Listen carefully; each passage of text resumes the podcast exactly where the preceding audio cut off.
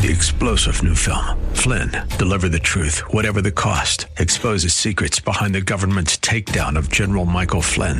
Flynn knew what the intel world had been up to. He ordered the first audit of the use of contractors. This set off alarm bells. He told the truth. He was the most dangerous person for Donald Trump to hire. They had to get rid of Flynn.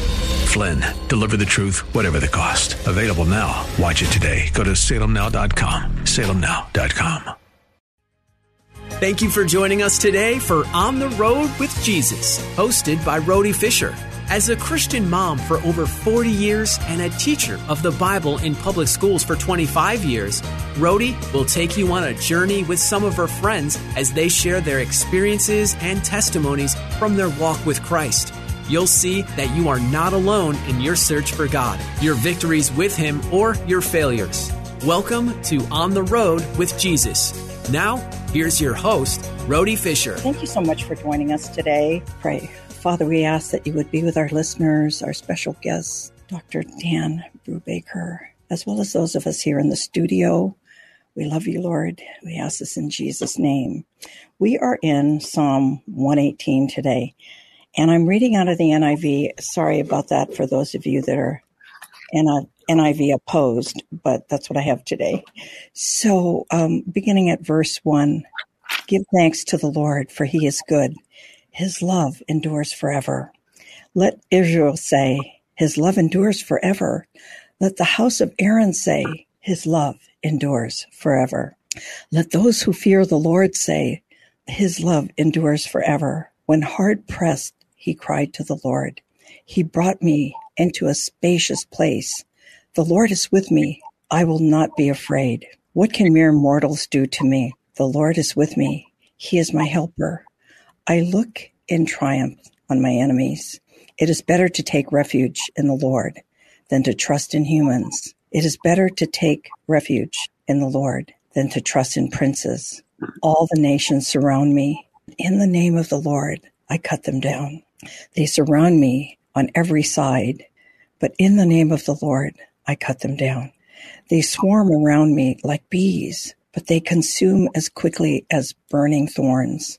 In the name of the Lord, I cut them down. I was pushed back and about to fall, but the Lord helped me. The Lord is my strength and my defense. He has become my salvation. Shouts of joy and victory resound in the tents of the righteous. The Lord's right hand has done mighty things. The Lord's right hand is lifted high. The Lord's right hand has done mighty things. I will not die, but live. I will proclaim what the Lord has done. The Lord has chastened me severely, but he has not given me over to death. Open for me the gates of righteousness, and I will give thanks to the Lord. This is the gate of the Lord, through which the righteous may enter.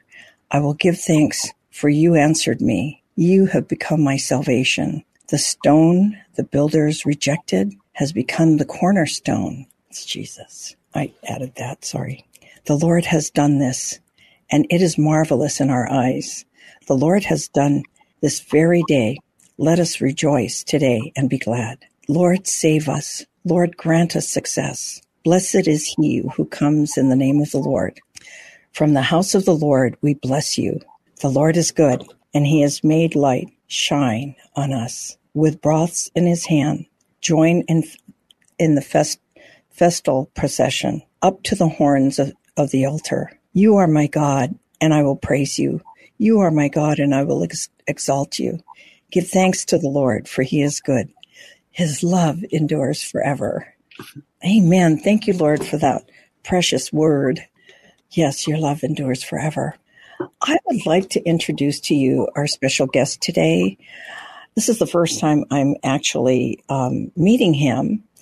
Um, he is a friend of a friend of mine who um, has a ministry called M2M or Ministry to Muslims, and that's ministry M, ministry the word the word two O, not the number two, but ministry to Muslims.com. And he will be speaking there this September 8th, 9th, and 10th at the Armstrong Tower event. I'm really anxious to interview him. And um, welcome, Dr. Daniel Brubaker. Thank you. Thank you. It's wonderful to be here. Thank you for giving me the honor of uh, being able to be here with you today. It's great what you're doing on this show. Oh, well, thank you so much.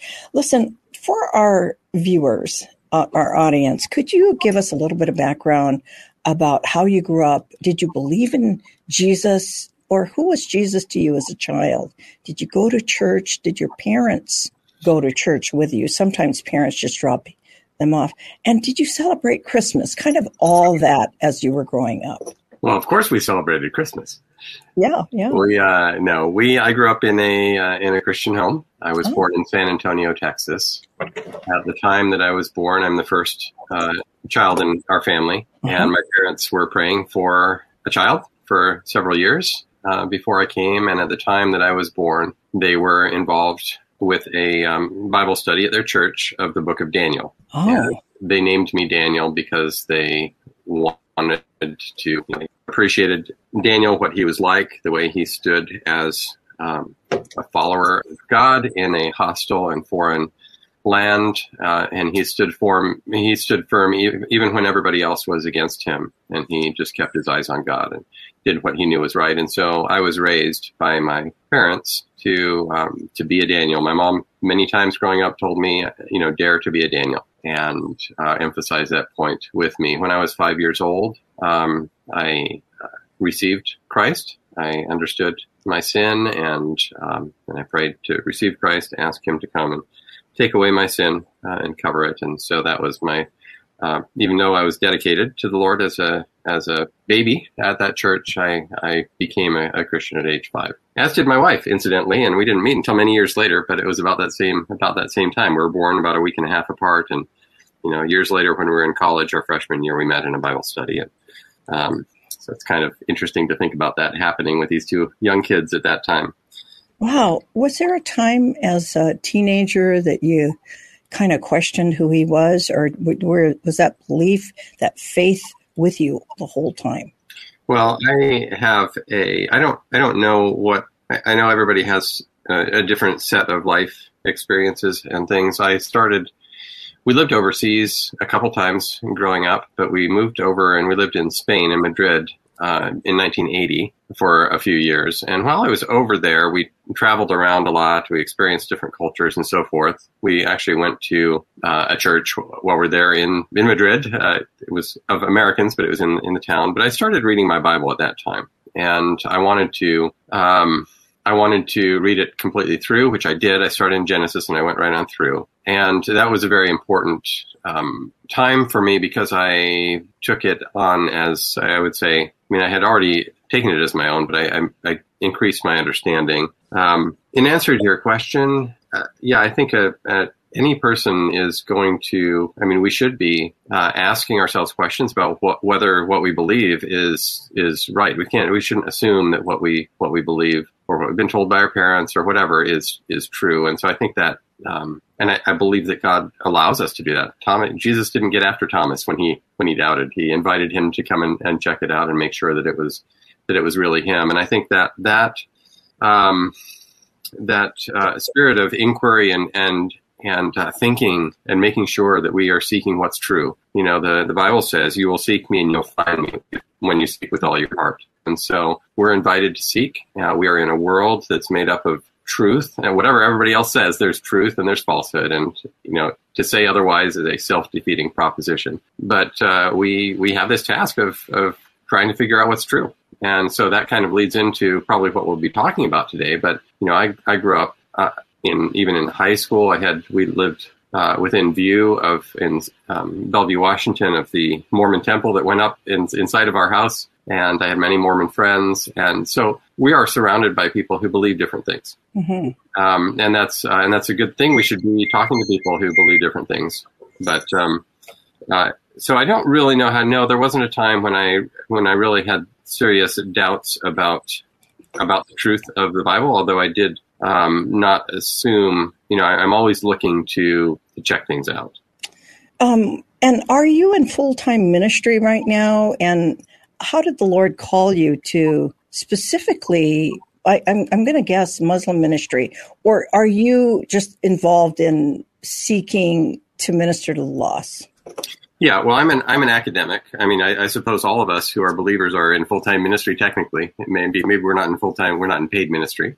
Right. But uh, you know, we all, we all have the Great Commission. It's not just for the the pastor or for the missionaries or anything like that. That applies to all of us as for disciples of Jesus. But uh, no, I am an academic. I, I work in I'm I'm postdoctoral now, almost ten years postdoctoral, and so I write and I attend conferences and I have published um, uh, a couple books now. My first book is on the topic of my uh, of my doctoral uh, work, which I'm we may we may talk about, but this is the the uh, the book there, corrections in early Quran manuscripts, and that's been pretty well received and translated into um, several languages now and so forth but that's that's what I do, and I, have um, continued. I've traveled around the world researching Quran manuscripts and looking at them directly and, and taking photographs. And this is my sort of specialized topic. So I am surrounded by many people and connected to many people, which is, I suspect, how you and I got connected. Yes, yes. In ministry, who are doing apologetics and polemics and things like that. So the research that I have done has uh, some very um, um, practical um, implications that uh, obviously are of interest to people who are doing apologetics and polemics, and that's why I was invited. I assumed this will be my first time at this conference in a couple weeks. Um, but uh, but that, that's that's that's why the interest is there. But I'm not like some of the other people who are who are engaged in um, in much more direct uh, ministry or missionary work. Even though my heart is very much uh, with that uh, that type of that type of work, um, I try to actually walk in this uh, space that is more that is more academic. Okay. Yeah. So so let's jump right in there and and talk about the Quranic manuscripts. Mm-hmm. I know that um, there's there's several translations or, or several. I, I, don't even want to call them translations. I, I think somewhere along the line I heard that there were 13 different versions of the Quran I'm not talking about translating it into a different language, but um, and then I've heard there were something like 36. I may be behind the times, but what say you about that? Yeah, so the people who are talking, what you're probably referring to is the current printed editions of the Quran, and I think that um, that uh, well, to understand uh, wh- why that's important. I, I think as uh, as believers, as, as Christian believers, we have um, various versions of the Bible in our English translation. For example, we are well aware of the um, the, the Hebrew and the Greek uh, manuscripts. You know, for a couple hundred years now, people have been doing research on on the manuscripts, and we know that there are variations in some of the early manuscripts. And so, what they try to do is they they try to get back to the earliest ones because scribes make mistakes and you know things like that. So uh, but but for us as as Christians, it's not an article of faith that um, that that no manuscript has ever been changed, or that there's even uh, you know if there's a difference in the various English translations, that doesn't bother us because we understand what's going on as it's translated from another language. Mm-hmm. For Muslims, the um, there has developed, and actually, interestingly, it was not the case in the very earliest years um, of the followers of Muhammad's revelation.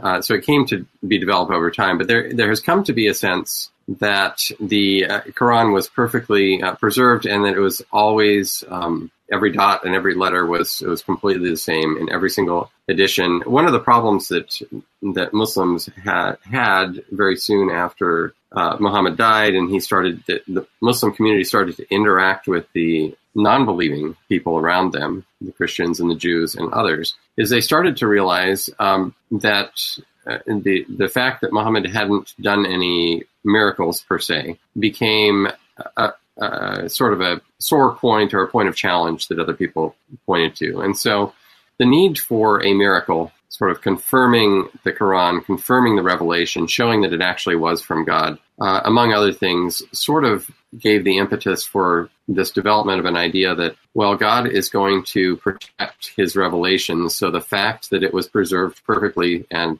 didn't have a dot or a letter or a single thing changed in it, is evidence is an evidence in itself that the that the book is from him, and it is uh, because he protected it, and he wouldn't protect any. You know, other books would undergo various uh, versions and so forth. And so, coming right around to your question about that, it, it came out several years ago as I've sort of followed some of the people who uh, we've talked about who are associated that there are in fact uh, a number of different editions in print, and I think they're in the 30s or I don't know mid 30s, like you say, um, that actually do reflect certain differences today, uh, and they're, and they're all current print editions, and and those are all different Arabic. So they, obviously, the translations into another language like English or German or French would not be an issue, but that uh, Muslims focus very strongly as when they say the Quran, they mean the Quran in Arabic, mm-hmm. um, which I think actually is a pretty um, pretty uh, in some ways nice way of thinking about we sh- we should probably think about the Bible as the Bible in its original languages, and then we refer to our Bibles as translations. It's you know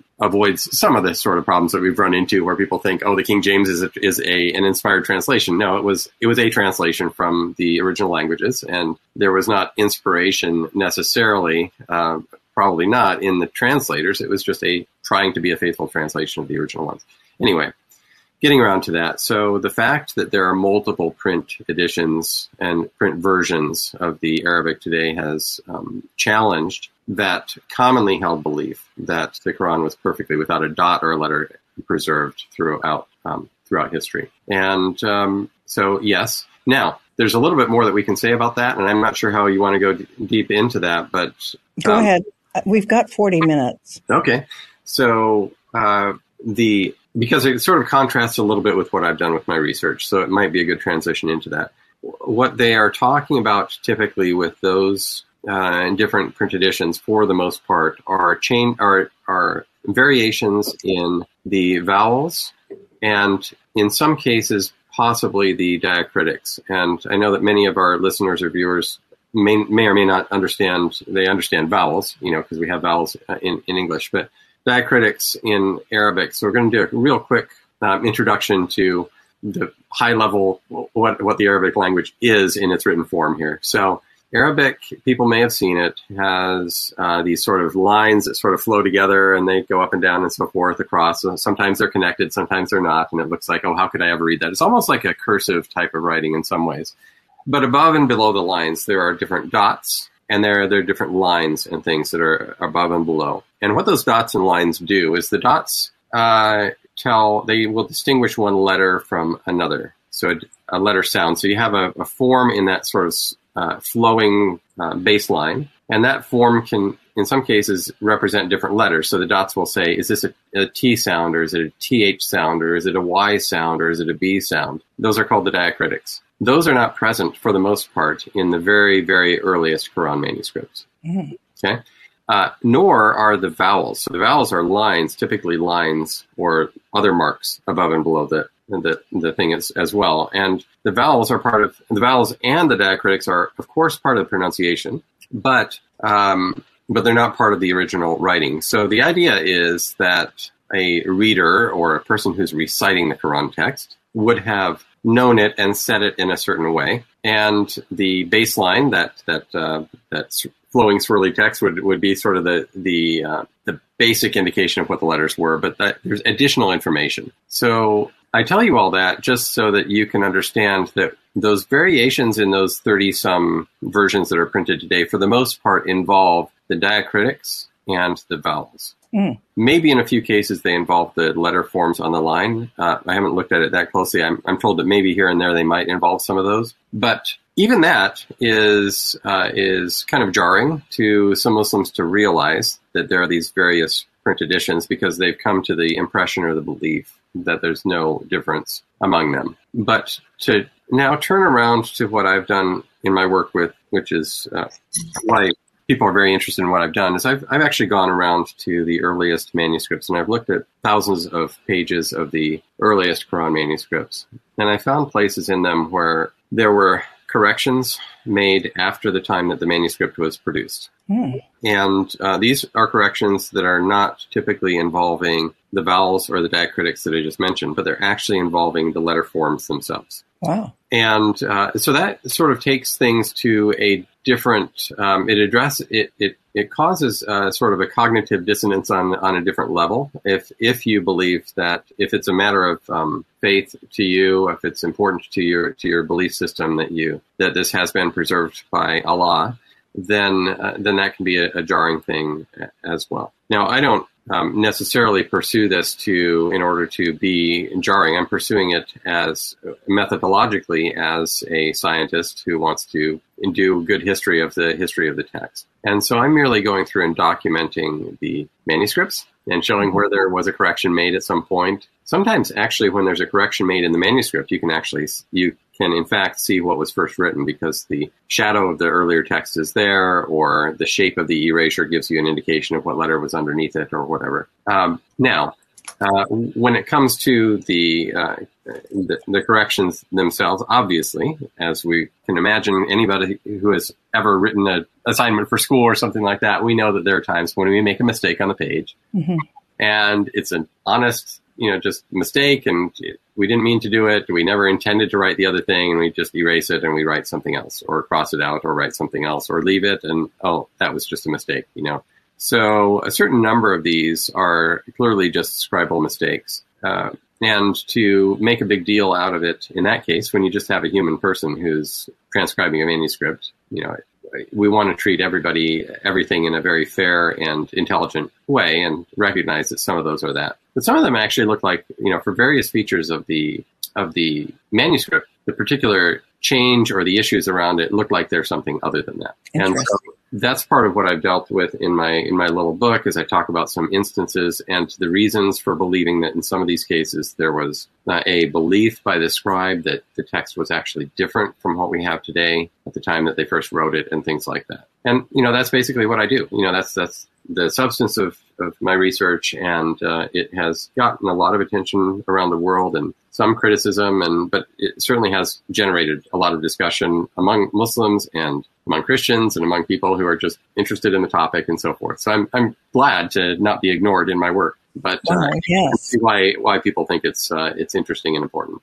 So maybe give us an example of something that is really critical, something that um, might be jarring, or something that might be um, m- maybe change the meaning. Yeah.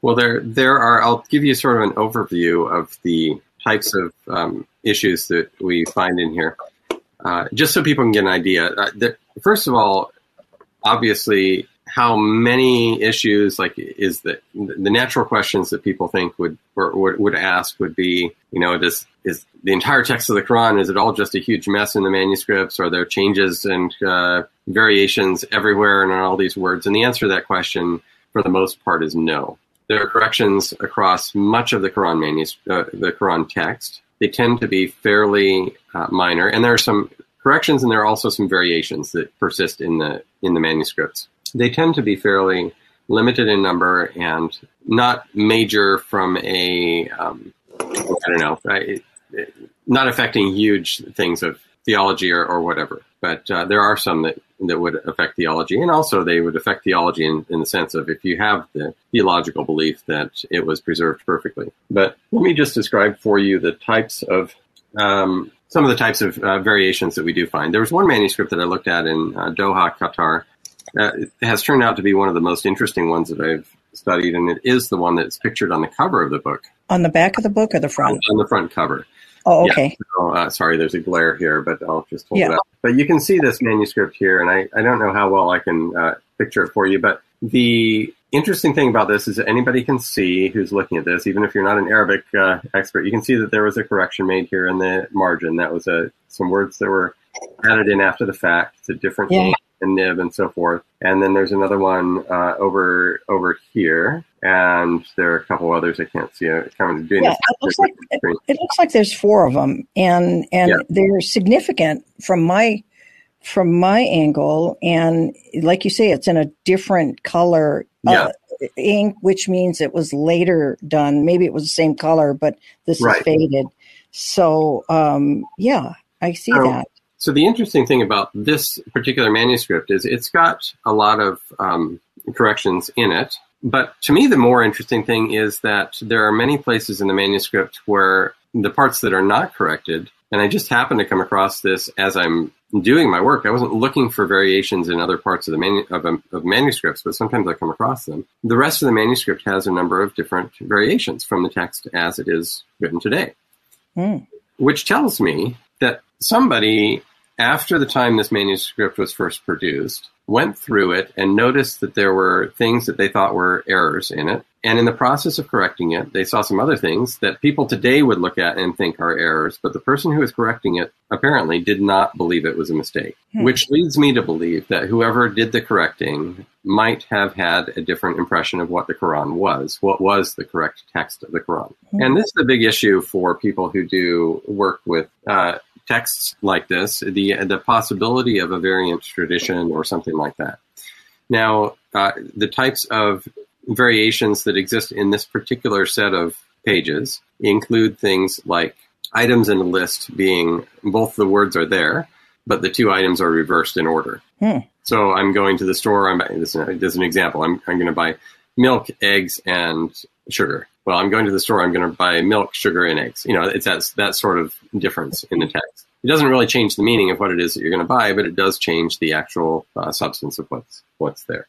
There are a couple of other places in this in these pages where there are synonyms of words used, other words that would work, or synonyms or other words that would work in the context are um, exist, um, which may or may not affect the theology or anything else, but it is a different word in that case, and um, and not always a synonym, but maybe another word that, that fits in the context. Um, and there are other types of types of things that exist there. So, uh, in answer to your question about something that is significant, are those theologically significant? Um, they are certainly very significant from the standpoint of the standard narrative, and it's there's been a lot of, um, as I've observed, a lot of backtracking going on in recent uh, in the, the, past several years uh, because of the mere fact that uh, I and maybe some others have been describing these things and making it um, making the world, I guess, aware that they exist. It's not actually a very um, complicated thing that we're doing that I'm doing. Uh, it's just describing and putting up a picture and showing what you know what exists in a manuscript. But it is interesting that it has that uh, that sort of impact.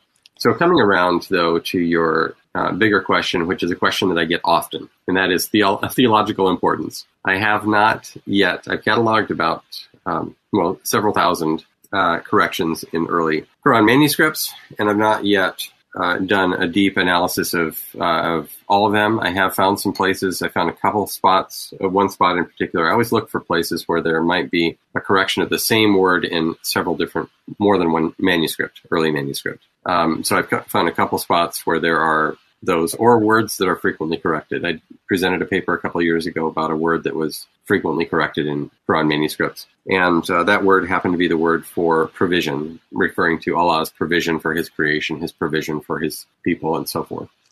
For some reason, that word is frequently corrected in Quran manuscripts. Hmm. Um, and, and, and so they put the word what instead of provision, or they put provision for what word? It's not entirely clear. It's just the fact that this word is frequently uh, corrected. It frequently is written as a correction over something um, in in the in these early Quran manuscripts. Um, there was another manuscript that I found in well, one particular manuscript in St. Petersburg, Russia, that had a, a, number of different instances of the word Allah that was forgotten at the time that the manuscript was written, and then it was written afterward, um, where Allah exists in the manuscripts today. And I thought, well, of all the things to forget, you would think that God wouldn't be the one that you would forget to, to put into your uh, into your holy book, right? Yeah, interesting. Um, but Allah is a frequently occurring word in the Quran, so you have to account for that. And um, and in most of those cases, Allah was understood. You know, if you even read it without the name, you would understand that Allah was the um, was the subject who was implied. But even so, to not have it written was was I found that to be interesting. Wow, interesting. Yes.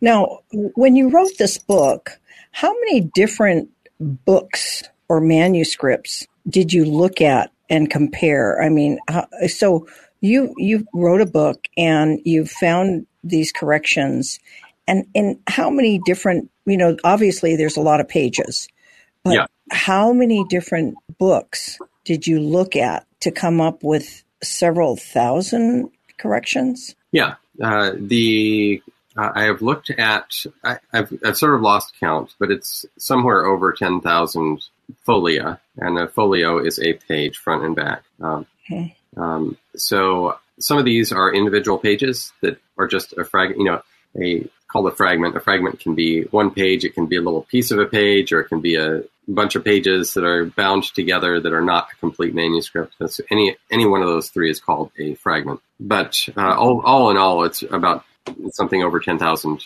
pages. Pages. Yeah. Wow. And so these exist. Most, I would say, I don't know what proportion of those, but probably somewhere around half, probably more than half of those I've looked at the actual manuscript in person uh, in some museum or library around the world. And then the rest of them I've looked at in facsimile editions. So there are some printed editions that reproduce the, the photographs of the manuscripts. So that would represent the rest of them. But to the, as much as possible, I try to get the, in front of the manuscript itself because you can see things more detail, especially the type of work that I'm doing. It's better to look at it directly in person.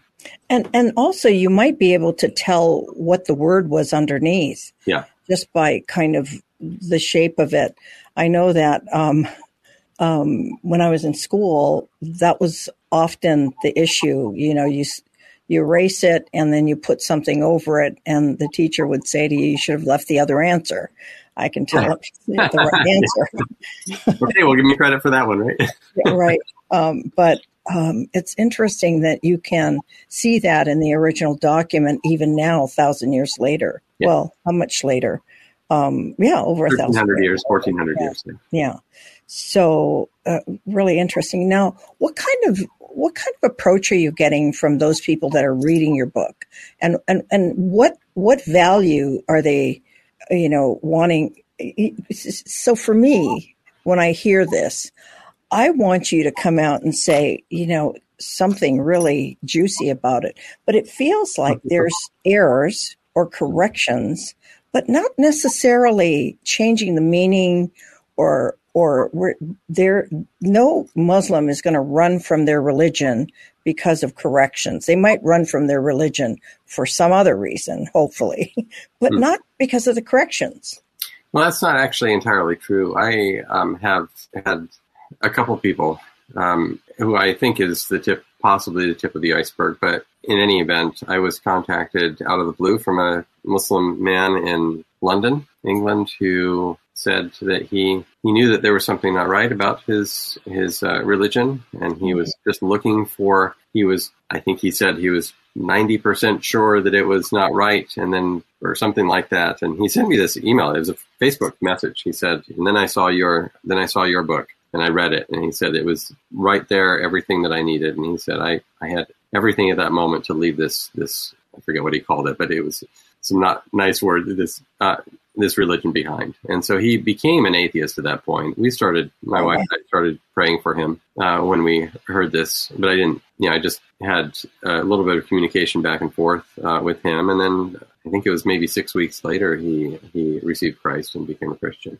Wow, what a beautiful story! So yeah, so there, so this is uh, this is why it's it's kind of easy to underestimate the um, the impact in a person's mind on on seeing the corrections. Now, of course, the big question, the big question when it comes to Islam or any other religion or, or Mormonism or Jehovah's Witness or whatever, the big question is, is it true? And the big question with Islam is is not has the Quran, you know, even though it's an interesting question from a historical perspective, has it been passed down to us reliably and, and faithfully? Um, but the big question is whether the Quran is the word of God, if it represents something that God said, and that goes back to whether Muhammad was a prophet, was a true prophet from God. And it is claimed and believed, of course, by Muslims. And if I believed that to be the case, I would be a Muslim too. Mm-hmm. But that, that's that's the real question. You know, we're dealing with issues of truth here. And those are questions that I don't really even deal with in, in my work, although I you know, I do think about them and talk about them and so forth, but it's sort of outside of my methodologically, it's outside of the work that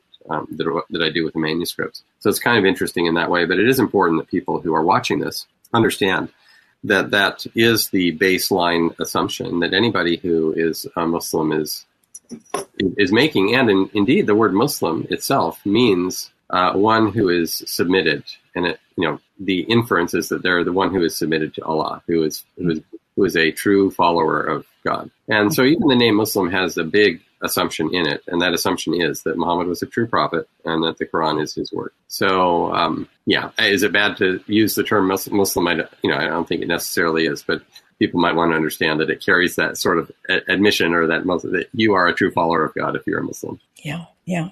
You know, it's interesting because um, when I first started to witness to Muslims, um, it wasn't a choice that I had. I felt like God was calling me to do that, and I thought, "Gosh, Lord, can I maybe witness to just the Jews? I mean, I love the Jews."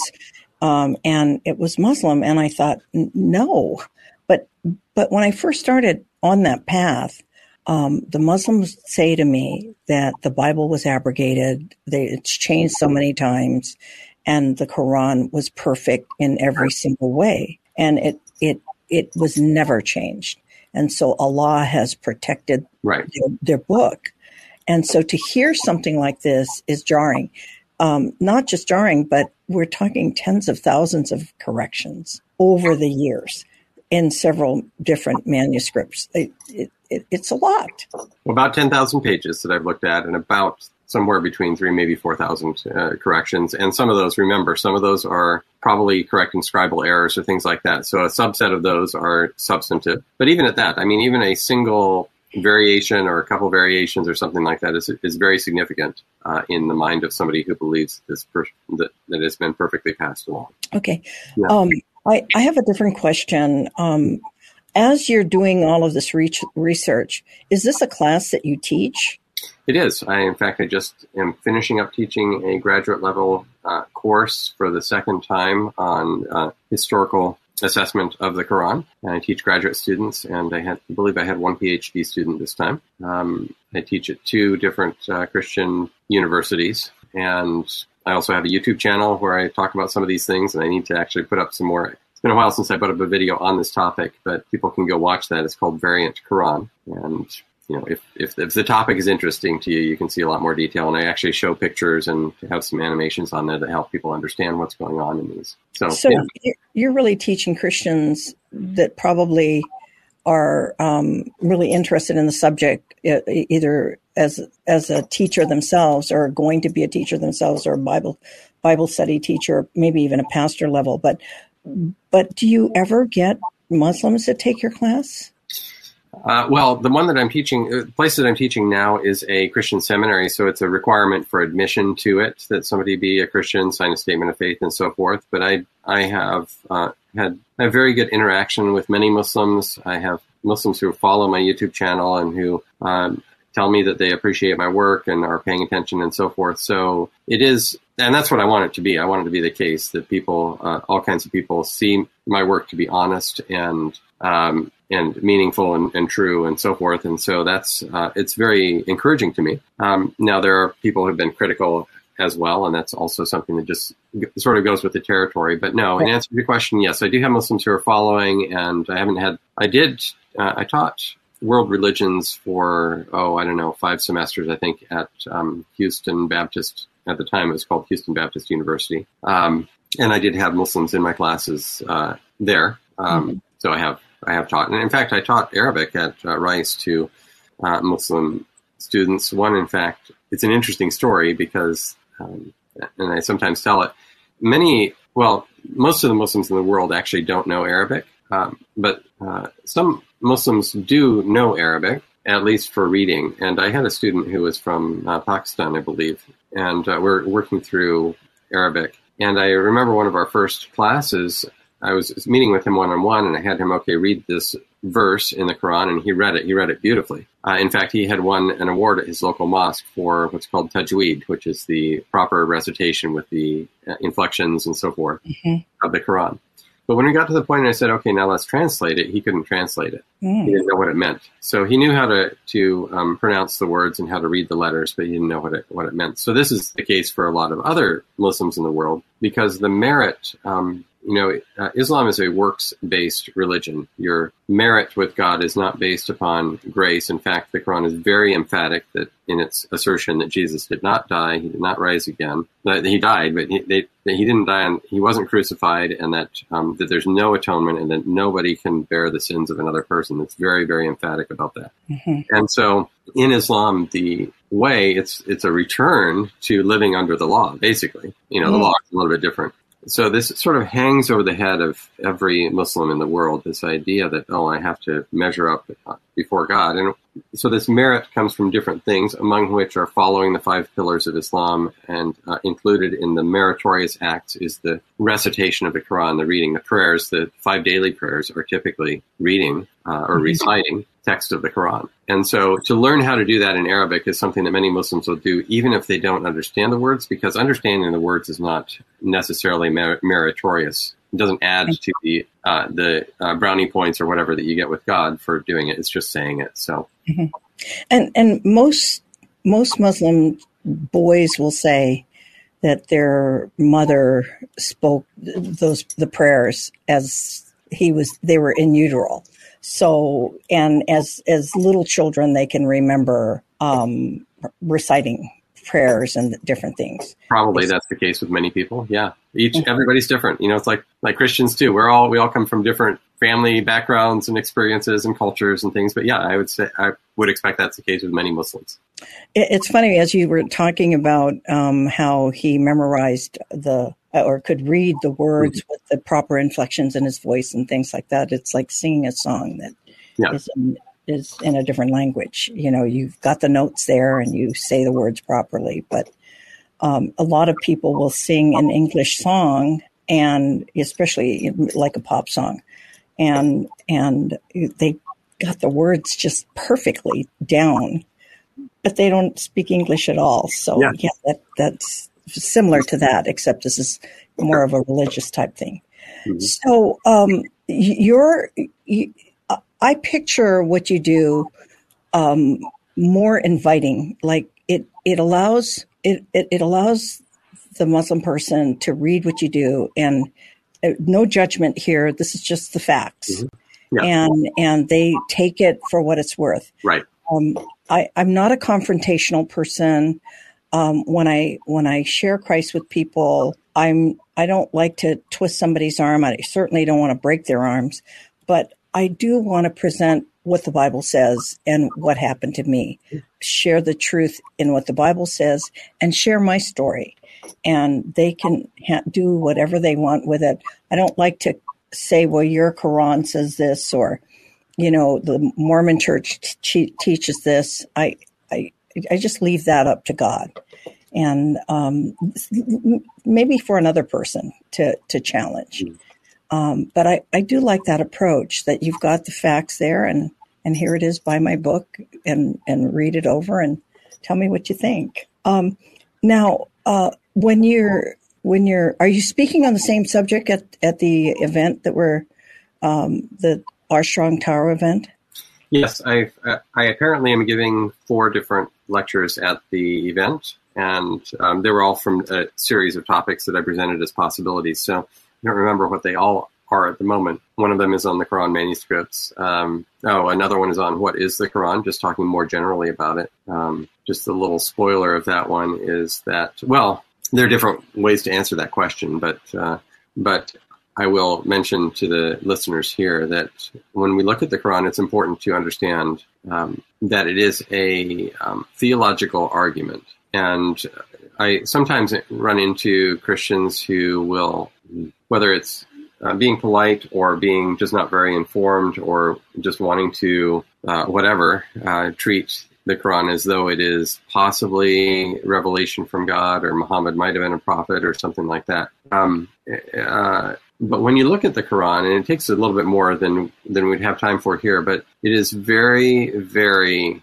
um, incompatible with biblical theology, particularly when it comes to Jesus Christ. Mm-hmm. And it, if you have read the Quran completely, you will understand that it is an, an all-out assault on the on the work on the completed work of, of Jesus Christ. It takes it away completely, and that seems to me to be the main point of the Quran is to is to return people to a works-based pursuit of salvation, which, as we know, biblically is no salvation at all. It's it's mm-hmm. going to lead people to um, not be reconciled to God, and so understanding the Quran is a hostile the- theology uh, theolo- theological argument that is hostile to biblical truth. Um, that helps you to understand, I think, how to approach it and to approach the people who believe it. It's not to be mean or nasty or anything like that, but also not to say, oh, oh, Muhammad was a beautiful prophet and the Quran has such beautiful words. And so, you know, it may be beautiful aesthetically in some ways, but um, there should be a clarity of thought about what it is that is being asserted. People can say very, very damaging things in very beautiful language.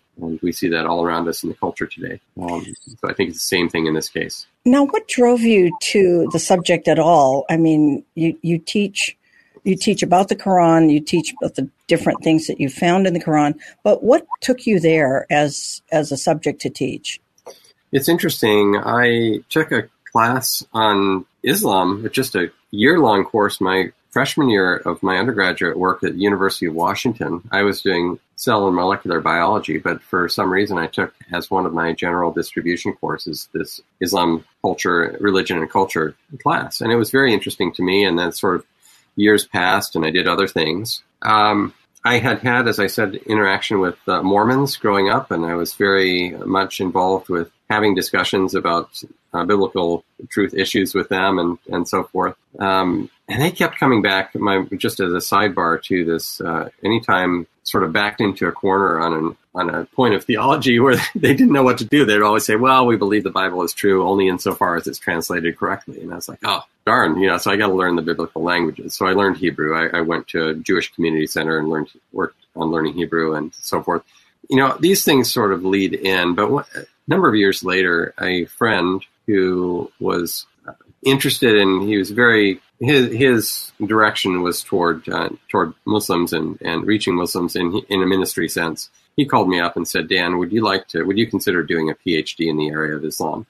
And he did that because I was a believing Christian, and he said, "You know, there's just a lack of people who are actually Christians who are doing good, solid academic work in this in this area, and we just need more people because all the there's this sort of um, practice of being courteous that sort of assumes that Muhammad is a prophet, that assumes many of the things that, as in any other scientific endeavor, you wouldn't assume the conclusion. You would actually treat it with true, a true critical nature, a tr- critical approach. Which, so for some odd reason, this is the way that Islam has been approached. And so the hope was to create more people who are doing that sort of very not entirely skeptical, where you're like, I'm not going to believe anything, but you're taking a, a real scientific approach to it. So that's why. That's why and how I got into and sort of shifted into this area. And then you had to learn to read, write, Arabic, and yeah. speak Arabic, which is a Yeah. whole other um, thing. Uh, on a side note, um, I, I just want to ask this question, nothing to do with your subject, but um, so we see that everyone that speaks English calls Jesus Jesus, Mhm.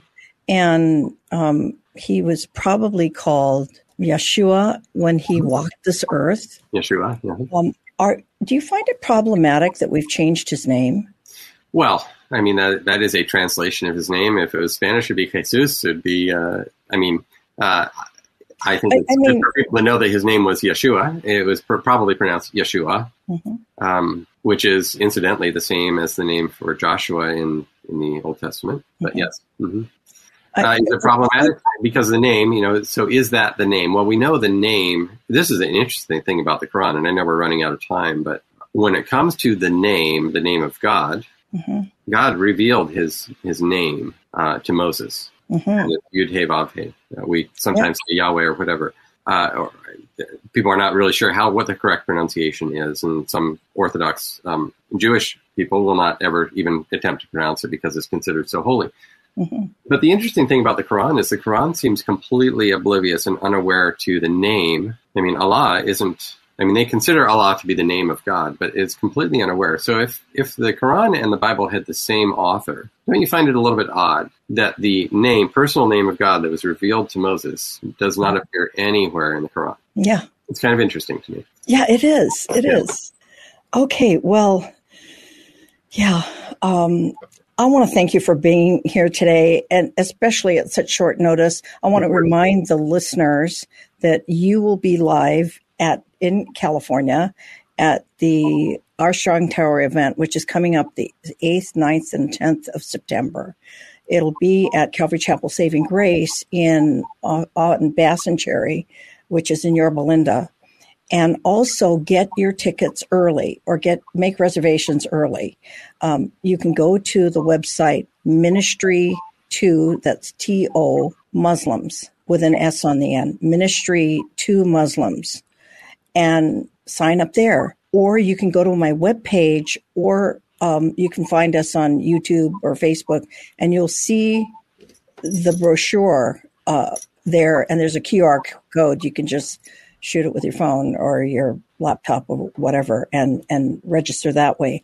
I want to thank you so much for joining us again. But right now, I'd like to talk to the listener who has never made a decision for Christ. Today would be the day for salvation for you. Jesus died for the whole world. The Bible says for God so loved the world that he gave his only begotten son, that whosoever, and you qualify as a whosoever, I do, so does, so does the end there, whosoever believes in him shall not perish, but have everlasting life.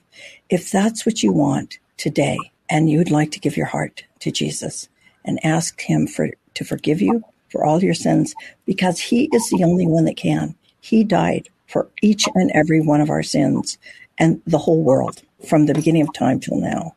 If you would like to accept him as your Savior and Lord, follow me in a simple prayer or speak to him in your own words. Dear Jesus, thank you for dying on the cross for me. Forgive me of the sins of the past, present, and future sins. Help me in my walk with you. Come into my heart and my life and allow me to follow you today. In Jesus' name, amen. If you have said that prayer or something similar, call me here at Hope Radio or write me on the road with Jesus. Thank you so much again, Dr. Daniel Brew Baker, and we will see you next month. God bless you and your family, and God bless you out there um, on the road with Jesus. Follow us again, will you? Bye for now. Thank you for being here today for On the Rhode with Jesus with your host, Rhody Fisher. Every week, you'll hear experiences and testimonies from her and her friends as they share their journey with Jesus. You'll see that you're not alone in your search for God, your victories with Him, or your failures. If you have a question about today's show, email Rhody Fisher at rawfisher at ontherhodewithjesus.com spelled R A H F I S H E R, at ontherhodewithjesus.com. Or leave a voicemail at 951 817 0094. That's 951 817 0094. On the Rhode with Jesus is sponsored by Global Expressions Language Project. Learn more at asquaredlamps.org. That's the letter A, squaredlamps.org. Be sure to join us each week at this same time for more On the Rhode with Jesus, hosted by Rhody Fisher.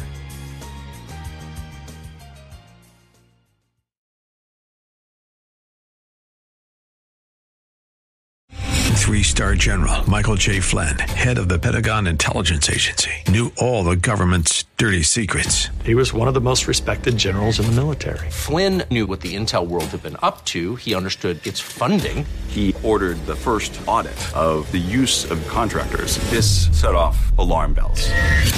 The explosive new documentary, Flynn, Deliver the Truth, Whatever the Cost, uncovers the facts behind this scandal. Flynn told the truth. He was the most dangerous person for Donald Trump to hire. I find out the worst enemy that I'm going to face in my life is right here in America. They took my assessment and they wanted me to change it. And I was like, I'm not changing it. They had to get rid of Flynn. With in depth interviews, archival footage, and never before seen personal records of the man behind the headlines. I just felt like I was drowning. Flynn, deliver the truth, whatever the cost. Available now. Watch it today. Go to salemnow.com. Salemnow.com.